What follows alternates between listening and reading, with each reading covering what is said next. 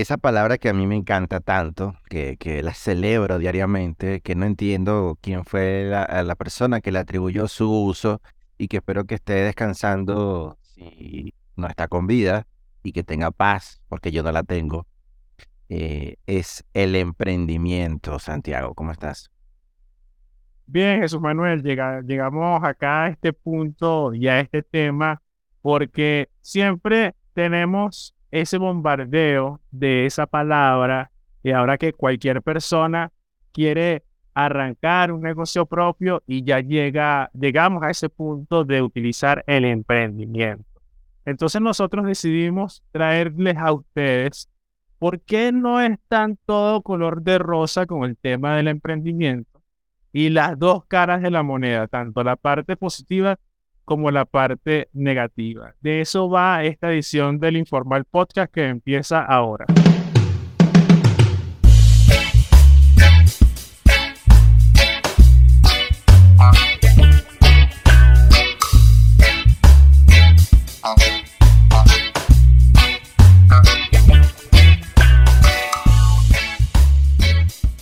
¿De qué te has arrepentido tú en la vida? Yo me he arrepentido de muchas cosas. A veces más, creo que todos los días me arrepiento de, muchas cosas.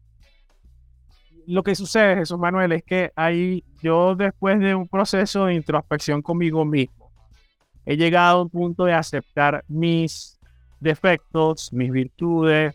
No, esto no es un momento coaching ni un momento terapéutico. Sino que, bueno, yo aclaro, aclaro sino que no, no veo, no, no, encuentro sentido a estar reclamándome a mí mismo a una versión que era yo, una mejor versión de mí. una versión, sí, qué, estúpido, pero una versión que yo fui en un momento de la vida bajo unos patrones específicos que tomó unas decisiones. Yo no puedo estar constantemente cuestionando o arrepintiéndome de esas decisiones que yo de esas decisiones que yo tomé en ese momento porque ya yo no tengo la posibilidad de cambiar eso. Por eso sucede que en el tema de un trabajo, de un empleo o de un emprendimiento, un negocio, una, una aglomeración comercial, una iniciativa comercial, cualquier ese tipo de cosas, muchas personas viven constantemente pensando en que podían haber hecho algo mejor. Y esto tiene mucho que ver con Ay, es que aquel trabajo que yo tenía, ¿tú te acuerdas cuando viajamos por todo el país y nos quedamos en hoteles cinco estrellas? Sí, Esperancita, pero ya eso pasó. Ya eso es un momento de tu vida que no volverá. Eso es como, como dice la canción de José José. Ya no pasado, pasado. Ya tú no puedes hacer nada de eso. Ahora te pregunto una cosa, Jesús Manuel. De todos los trabajos que tú has tenido, ¿tú te, ¿tú te arrepientes de alguno? Es que solo he tenido un solo trabajo desde que me gradué, entonces vivo arrepentido de él. Pero ah. es una cosa de amor-odio. Y entonces después se me pasa, después regreso otra vez.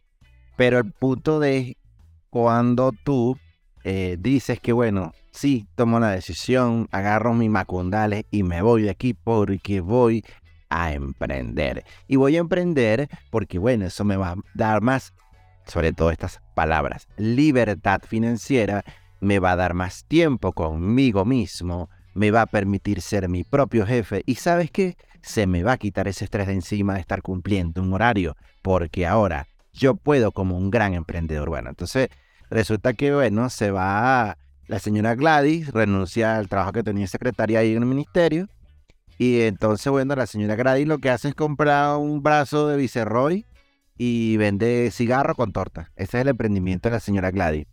Entonces... ¿Tienes alguna fijación o algún problema con una señora Gladys que sea vecina tuya? No, no, por Picasso no vive nadie que se llame Gladys. Coño, porque me he dado cuenta que en varios episodios titulaste a uno Gladys. Has repetido Gladys. Que Gladys, Gladys es el nombre de esa mujer del barrio, ¿verdad? Ella es la típica que todo lo sabe, que todo lo hace, porque aparte que es rola chismosa, ¿verdad? También está en todo. Entonces seguramente en un universo paralelo Gladys es emprendedora. Mm, ok, o sea, yo creo que tú utilizas a Gladys como una arcilla. ¿Cómo así? Bueno, pues, si quieres... Ah, vamos moldeando. Una, una persona chismosa, tienes a la Gladys chismosa. Quieres a una, una mujer hecha pa'lante, emprendedora, Gladys comerciante.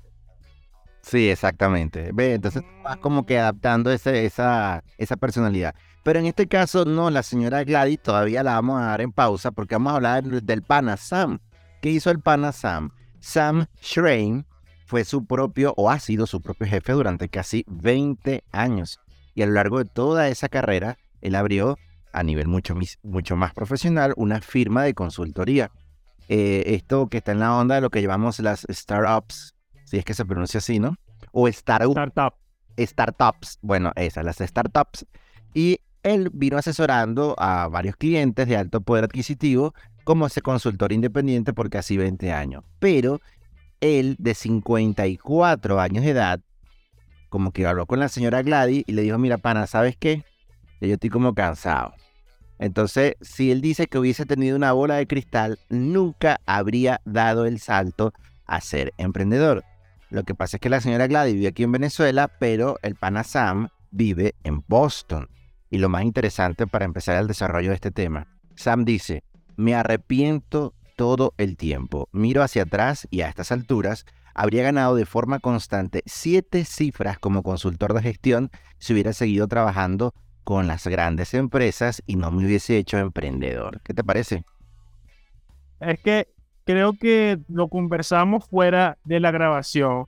Estamos en un, punto como profesionales o como personas que realizan algún oficio, como cualquier tipo de persona en que buscamos cambiar unas preocupaciones por otras.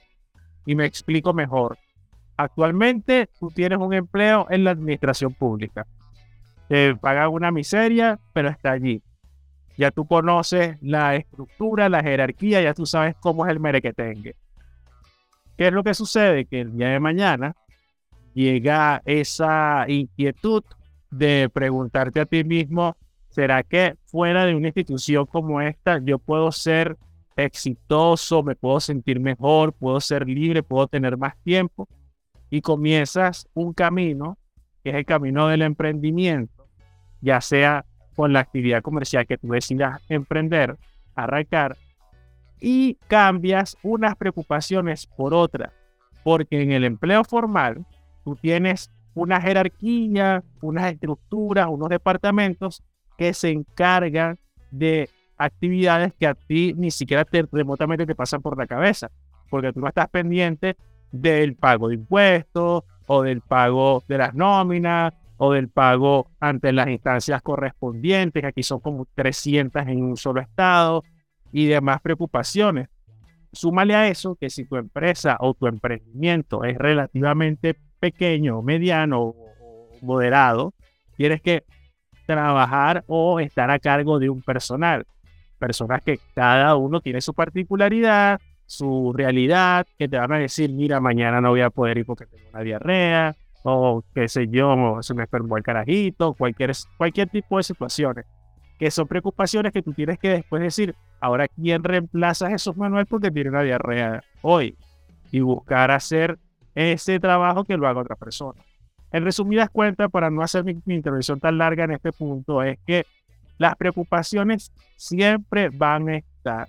Lo que sucede es que por todos lados, y volvemos al bendito punto del bombardeo mediático por redes sociales, que te, venden como que si tú eres un emprendedor, una persona que tiene su propio negocio, vas a tener libertad, vas a tener tiempo, vas a tener muchas cosas que en la práctica, si no tienes visión de lo que es un negocio, vas a vivir frustrado.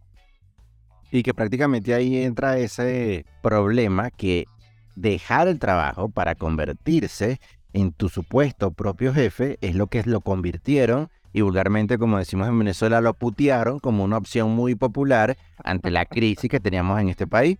Pero resulta que no necesariamente eso es así. Por ejemplo, en el año 2022, las solicitudes, en el caso de Estados Unidos, que es donde tenemos más referencias, para abrir un negocio nuevo se dispararon a sus niveles más altos del año 2004, con más de 5 millones de nuevas empresas registradas. Pero la diferencia es que ahora demuestra que ese colapso que reciente que vimos de, este banco llamado el Silicon Valley Bank dejó a muchas de esas pequeñas empresas viviendo para el techo, sin plata, sin seguro, con riesgos, responsabilidades que de alguna manera ahora se arrepienten y preferirían ser ahora asalariados de otra empresa o a esa empresa a la que dejaron. Entonces este pana Sam aprendió y dijo que la gran recesión del año 2008, digamos, lo, lo fortaleció o lo entrenó porque él se vio obligado en ese entonces a pagar salarios con sus ahorros a un equipo de 15 personas. Entonces tú te empiezas a agarrar de lo que tienes como banco personal o en reserva para poder seguir adelante. Entonces eso lo acumuló en noches de insomnio, en deudas, y entonces estas famosas startups o startups, ¿cómo es que la pronuncio? Es que es una, son dos palabras, startup, startup. Ok, estas startups que han lanzado últimamente han fracasado. Eh, incluso hoy en día se dice que estos emprendedores combinan la consultoría independiente, o en este caso de SAN, con la escritura de libros y el desarrollo de productos basados en la información.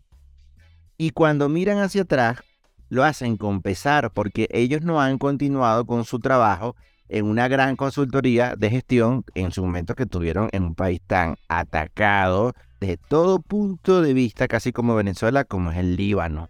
Entonces, estas startups han lanzado una idea preconcebida que de alguna manera no se ha cumplido, pero ellos no saben lo que pasan, o por lo menos el resto de las personas no saben lo que pasa a este tipo de emprendedores, porque ese adopta riesgo, es un estilo de vida que supuestamente debería ser fácil, pero que no lo es, y realmente cuando te enteras de todo eso que viene, tú dices, bueno, pero ¿en qué rollo me metí? Es que sí, yo siempre lo, siempre lo tengo presente porque evidentemente yo anhelo tener mi propio negocio de comercio electrónico y eso implica estar preocupado por los pedidos, por buscar los productos más económicos, por ver por qué, me, por qué plataforma los voy a vender, todo lo demás. Esas son preocupaciones que evidentemente voy a tener. Pero ahí está el otro punto, porque muchas de las personas, y eso es lo que lo conversábamos tú y yo, que no encuentran el meollo del asunto para tener tranquilidad, para tener libertad, para tener tiempo, es precisamente porque no saben delegar funciones. Y eso es uno de los grandes detalles.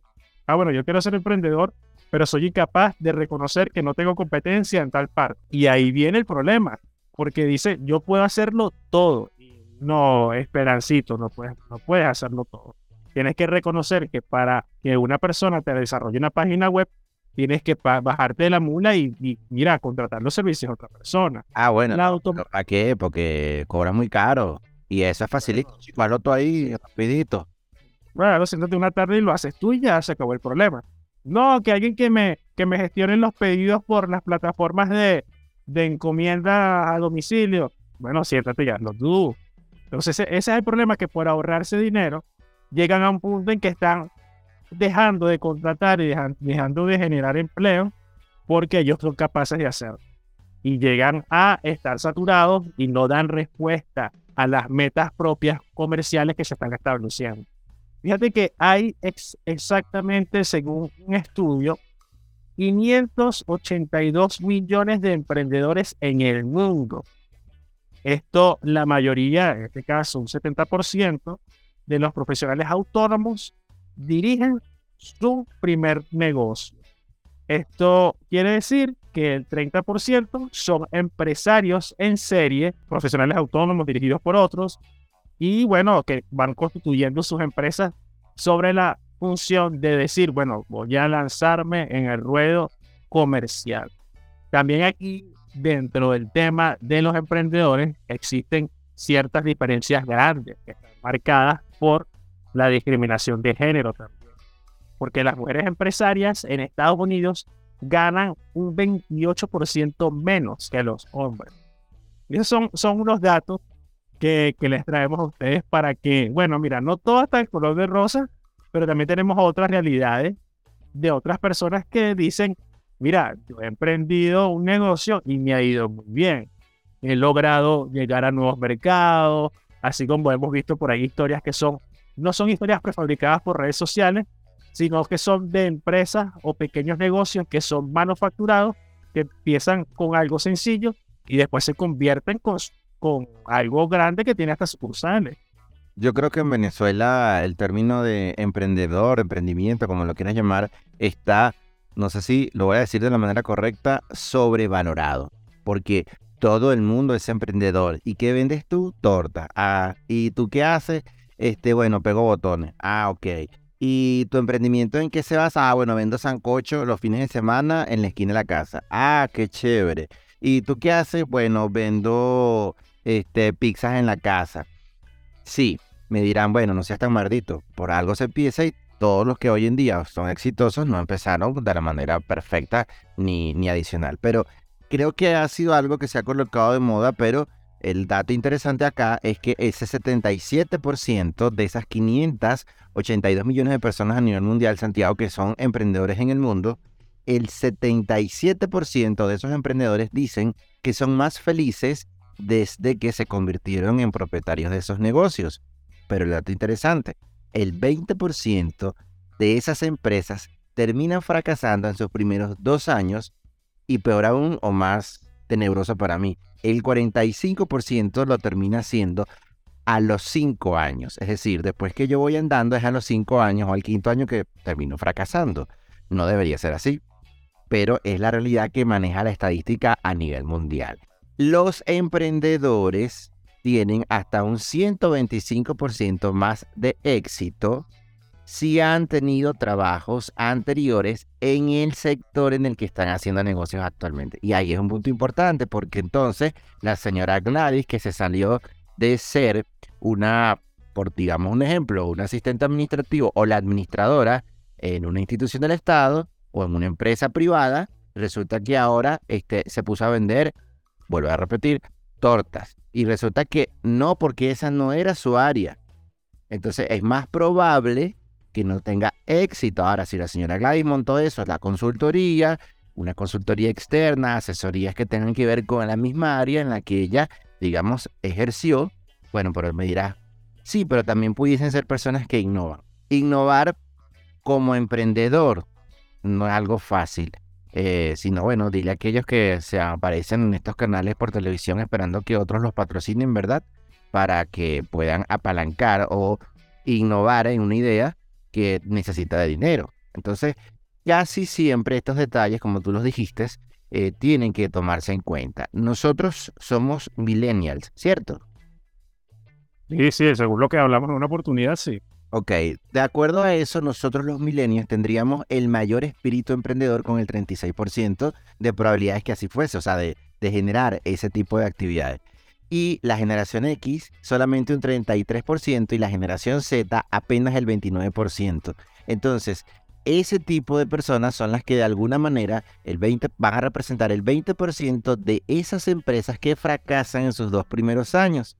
El 45, como te lo dije, por ciento en 5 años. Y peor aún, fracasar a los 10 años sería el 65%. En total, solo el 25% de ese 100% de empresas que se han abierto a nivel mundial o que se abrieron sobreviven más de 15 años. O sea, que es una cuarta parte, podría decirse, ¿no? Sí, es un número bastante importante y significativo. Aparte que también estamos hablando de distintos lapsos de tiempo. Porque dicen que si el negocio sobrevive los primeros dos años, ya puede estar encaminado. Lo que eh, también está asociado a esto es qué tipo de negocio tú estés eh, emprendiendo. Porque si es un negocio, pero es que ahí va, si es un negocio que está ligado, chavo, qué efectivo. Bisutería, bisutería de canutillos, de mostacilla, pulseritas para babalaos. Mira, mira, pero algo, algo que es importantísimo, según estudios de la UCAP y, y el IESA, ellos determinaron que en Venezuela para el 15 de marzo ellos identificaron cerca de 3 millones de venezolanos que se encuentran en actividades o que se pueden identificar como emprendedores. Eso es muy interesante. Son 3 millones de venezolanos que están ejerciendo el emprendimiento en Venezuela. En Venezuela, exactamente. Y esto es interesantísimo y importante porque estamos hablando que dentro de todo lo que es la economía y la particularidad venezolana, 3 millones de personas apuestan por tener algún tipo de actividad. Aquí hay de todo tipo. Hay tipo Gladys, hay tipo Steve, hay tipo de todo tipo. Y que van hacia desarrollar algo. Porque si bien existe la actividad pública, que son entes del Estado, la realidad es que los sueldos no van con la realidad del país y con la inflación que se vive acá.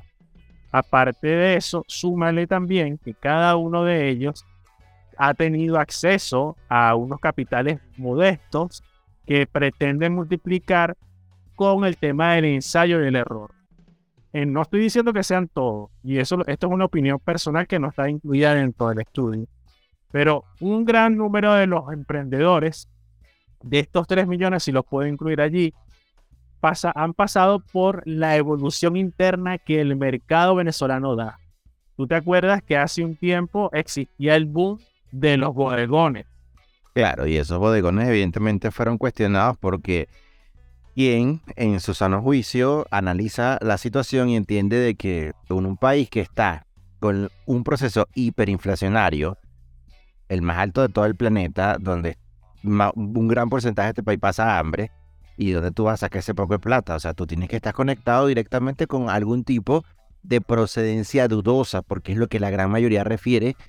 Estamos hablando de traer productos importados con unas permisologías un poco este, comprometidas en cuanto a la permisología, porque no sabemos realmente si se cumple o no con todos esos parámetros, porque es un amigo de un amigo que tuvo contacto y me, metieron en la jugada. Y ya sabemos cómo termina a veces eso, eso de esa jugada, que es lo que estamos viendo actualmente en Venezuela con todos estos casos de corrupción, que también son cuestionables, pero si esos 3 millones de venezolanos que supuestamente son emprendedores, fíjate, no hay ese porcentaje de lo discriminado? O sea, ¿en qué están emprendiendo específicamente? Eh, de estos bodegones que hubo un boom en su momento, de, me imagino que están incluidos también estos 3 millones, han evolucionado este tipo de negocios a farmacias, a otro tipo de eh, actividades comerciales para seguir generando algún tipo de actividad comercial. Entonces, esto es muy importante tenerlo presente porque existen medianos y grandes capitales que han cambiado drásticamente el negocio para mantenerse dependiendo de cómo va, avance el mercado. Si lo que ahorita es ferretería, tumbas el bodegón y montas una ferretería. Si lo que ahora es la venta de agua potable, tumbas la ferretería y montas agua potable.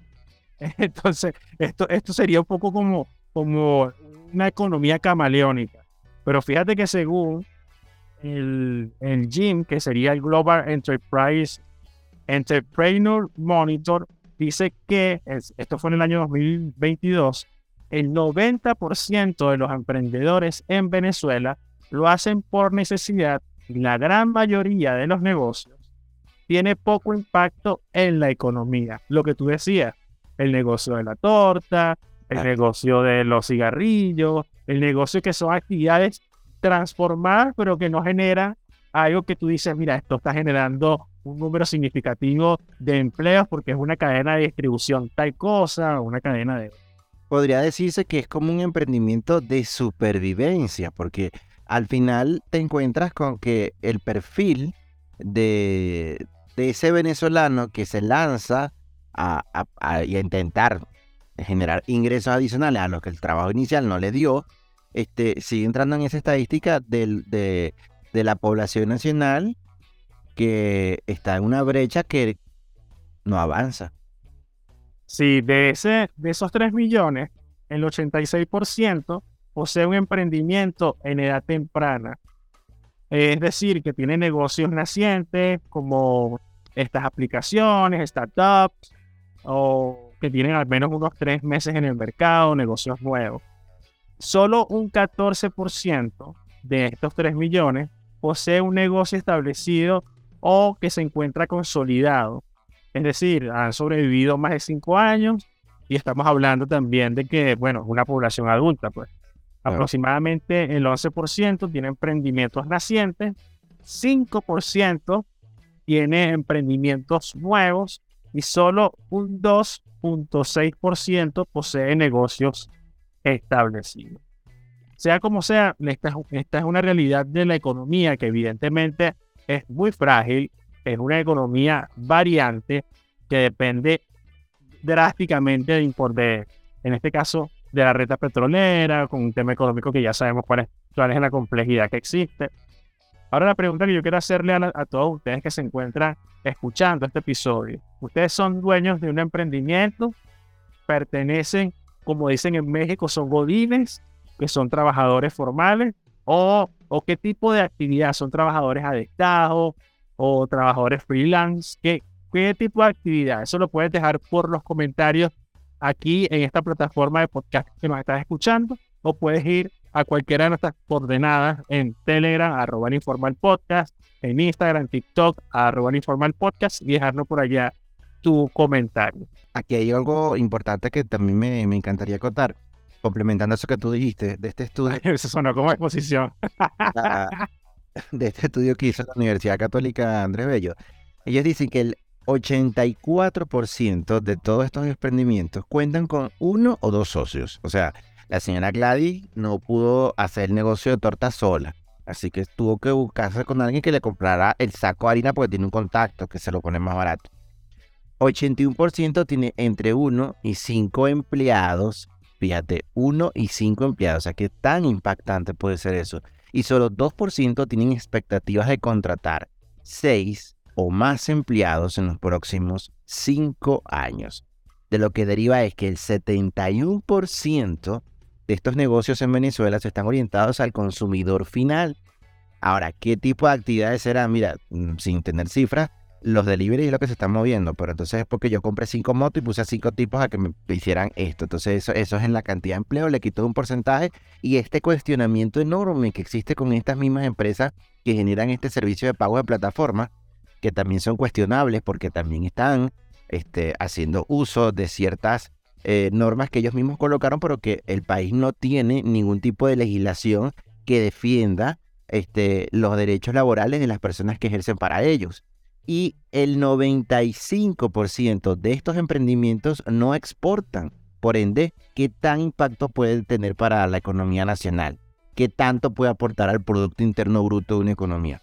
62% solo tiene alcance en el mercado local y el 77%, fíjate esta cifra, no ofrece productos o servicios innovadores. Y casi, agárrate, la totalidad, el 97% tiene nulo o bajo nivel tecnológico. Señores, tu emprendimiento me lo puedo pasar por mis partes. Pero, oye, ¿sabes qué me sorprende de esta edición de Informal Podcast? Que tú estás como recatado. Sí, sí, es necesario porque es un tema que de verdad le estoy poniendo, digamos, amor y no ser un poco eh, tan, a la ligera, porque no, no sabía que teníamos cifras nacionales hasta que tú las trajiste. Y eso es bastante interesante, porque con eso le puedo callar la jeta a un gentío que me dice de eso. Bueno, fíjate que ahí está, eh, ahí está el otro aspecto. Ahí nosotros no voy a comer, no, o sea, no quiero hacer esto personal, pero estamos hablando de un negocio que conocemos, que es un negocio particular. No voy a decir nombre, pero ese negocio tiene proyecciones, tiene una visión clara de lo que quiere hacer, pero ahí está el problema, Jesús Manuel, que tú lo acabas de decir. 97% de los emprendimientos le huye a la tecnología. Ojo, no, evidentemente que hay eh, algún tipo de requerimientos que tienes que contratar una mano de obra adicional y eso requiere un costo. Yo lo comprendo. Pero en la actualidad, existen herramientas que son completamente gratuitas que tú las puedes implementar en tu negocio y puedes automatizar muchas de las cosas que tú haces anotando el papelito. Ay, jefe, mire, están pidiendo acá. Este. Cuidado. Bueno, anótamelo ahí, anótamelo ahí en la carterera que ya después más tarde lo paso. Eso no tiene que pasar. Si usted tiene un negocio, y ya voy a ir cerrando una idea para concluir. Si usted tiene un negocio, sea cual sea, sea de las tortas tipo la señora Gladys, sea de los cigarros, sea lo que sea, existen herramientas tecnológicas que están en su mano. Un teléfono que no solamente sirve para Instagram o para chismosearle la vida a una persona vía Facebook o para escribir tus estados de WhatsApp llamando a Dios o mandándole, haciéndole preguntas a Dios. No, no, no, no, no. El teléfono es una herramienta tan útil que tú puedes fácilmente implementar un sistema desde tu celular. Un sistema que puede estar casado con distintas plataformas de encomienda a domicilio que te pueden ayudar y pueden ser mucho más productivo tu negocio. Pero el tema está en que hay un miedo grande por la tecnología. Fíjate lo que está sucediendo. Existen distintas pasarelas de pago. Existen, no voy a, bueno, podría nombrarlas, porque existen muchas, para recibir dinero eh, en mercado local o mercado desde afuera, internacional, y muy pocas personas la utilizan por el temor a las comisiones, por el temor a la implementación, por el temor a no sé qué. Y cuando tú y yo la hemos utilizado, decimos qué fácil es utilizar esta vaina y por qué las otras personas no lo utilizan. Ahí caemos en el punto en que ese 97% de desconocimiento tecnológico es precisamente porque no va más allá del videito de TikTok donde salen quien salga haciendo algo o un challenge de baile. Por eso estamos tan jodidos, Jesús Manuel. Para no ser tan complicado y que me digan que soy una mala persona, este, voy a cerrar con esta frase literal que la voy a leer acá directamente de estos expertos que hicieron este análisis para que, bueno, haya un poco de motivación al final de ese túnel y de esa caja de cigarro que nos vendió la señora Gladys. Las cifras de Venezuela en materia de emprendimiento son comparables con países que cuentan con un importante movimiento emprendedor. Sin embargo, nuestros emprendedores lo hacen en un entorno muy poco favorable e incluso hostil. Nuestros emprendedores venezolanos son unos héroes. Entonces, siga haciéndolo, pero por favor establezca una hoja de ruta, busque asesoría, lea las redes sociales, métase en YouTube, hay mucha información, como lo dijo Santiago. Existen gran cantidad de detalles que usted pudiese encontrar, que usted pudiese sin necesidad de pagar, porque bueno, si el problema es el dinero y usted no tiene cómo hacerlo, no importa. Existen múltiples plataformas que de manera gratuita le pueden orientar cómo hacer que su negocio o su emprendimiento pueda ser mucho más efectivo. Pero no se quede ahí solamente con lo que le dijo el de al frente con lo que le dijo al lado, vaya y sea usted curioso, indague, tenga siempre esa posibilidad de ir más allá de lo que este, el mismo entorno inmediato le puede decir. De nuestra parte, nos despedimos recordando que pueden ubicarnos a través de arroba el informal podcast en casi que todas las redes sociales que existen y también en Spotify, que es nuestra principal plataforma de distribución. Yo me despido hasta una próxima oportunidad. Y Santiago, este, me tienes las tortas que te pedí por ahí, ¿verdad? Me las hiciste. Mira, no, yo hice la, la ¿cómo se llama esta? La miloja, pero me faltaron las tortas de, de chocolate. No, pero te mandé unas tortas burreras de pan, ¿no me las hiciste? no, mira, yo con las tortas de pan no quiero nada, quiero cerrar simplemente ya para, para finalizar. Mira, chamo, de verdad que me quito el sombrero con la gente que le va mal, lo intenta otra vez y lo intenta tres veces, estando aquí en Venezuela, diez veces, y hacen distintas cosas sin estar relacionado con el tema de la corrupción, sin estar relacionado con esas tramas nefastas, y le echan bola, que tú dices, verga, chamo. Hay gente aquí que le, vale la pena, y a todos ellos yo les mando un abrazo y los invito a que se suscriban a este podcast en todas las plataformas, y si quieren participar, fácilmente nos pueden escribir un correo electrónico, el informalpodcast.gmail.com y si quieres hablar de lo que vienes haciendo desde hace años, fácilmente aquí podemos conversar en un próximo episodio. Este es tu espacio, pero hay que pagar también porque este es nuestro emprendimiento. Chao, llévatelo.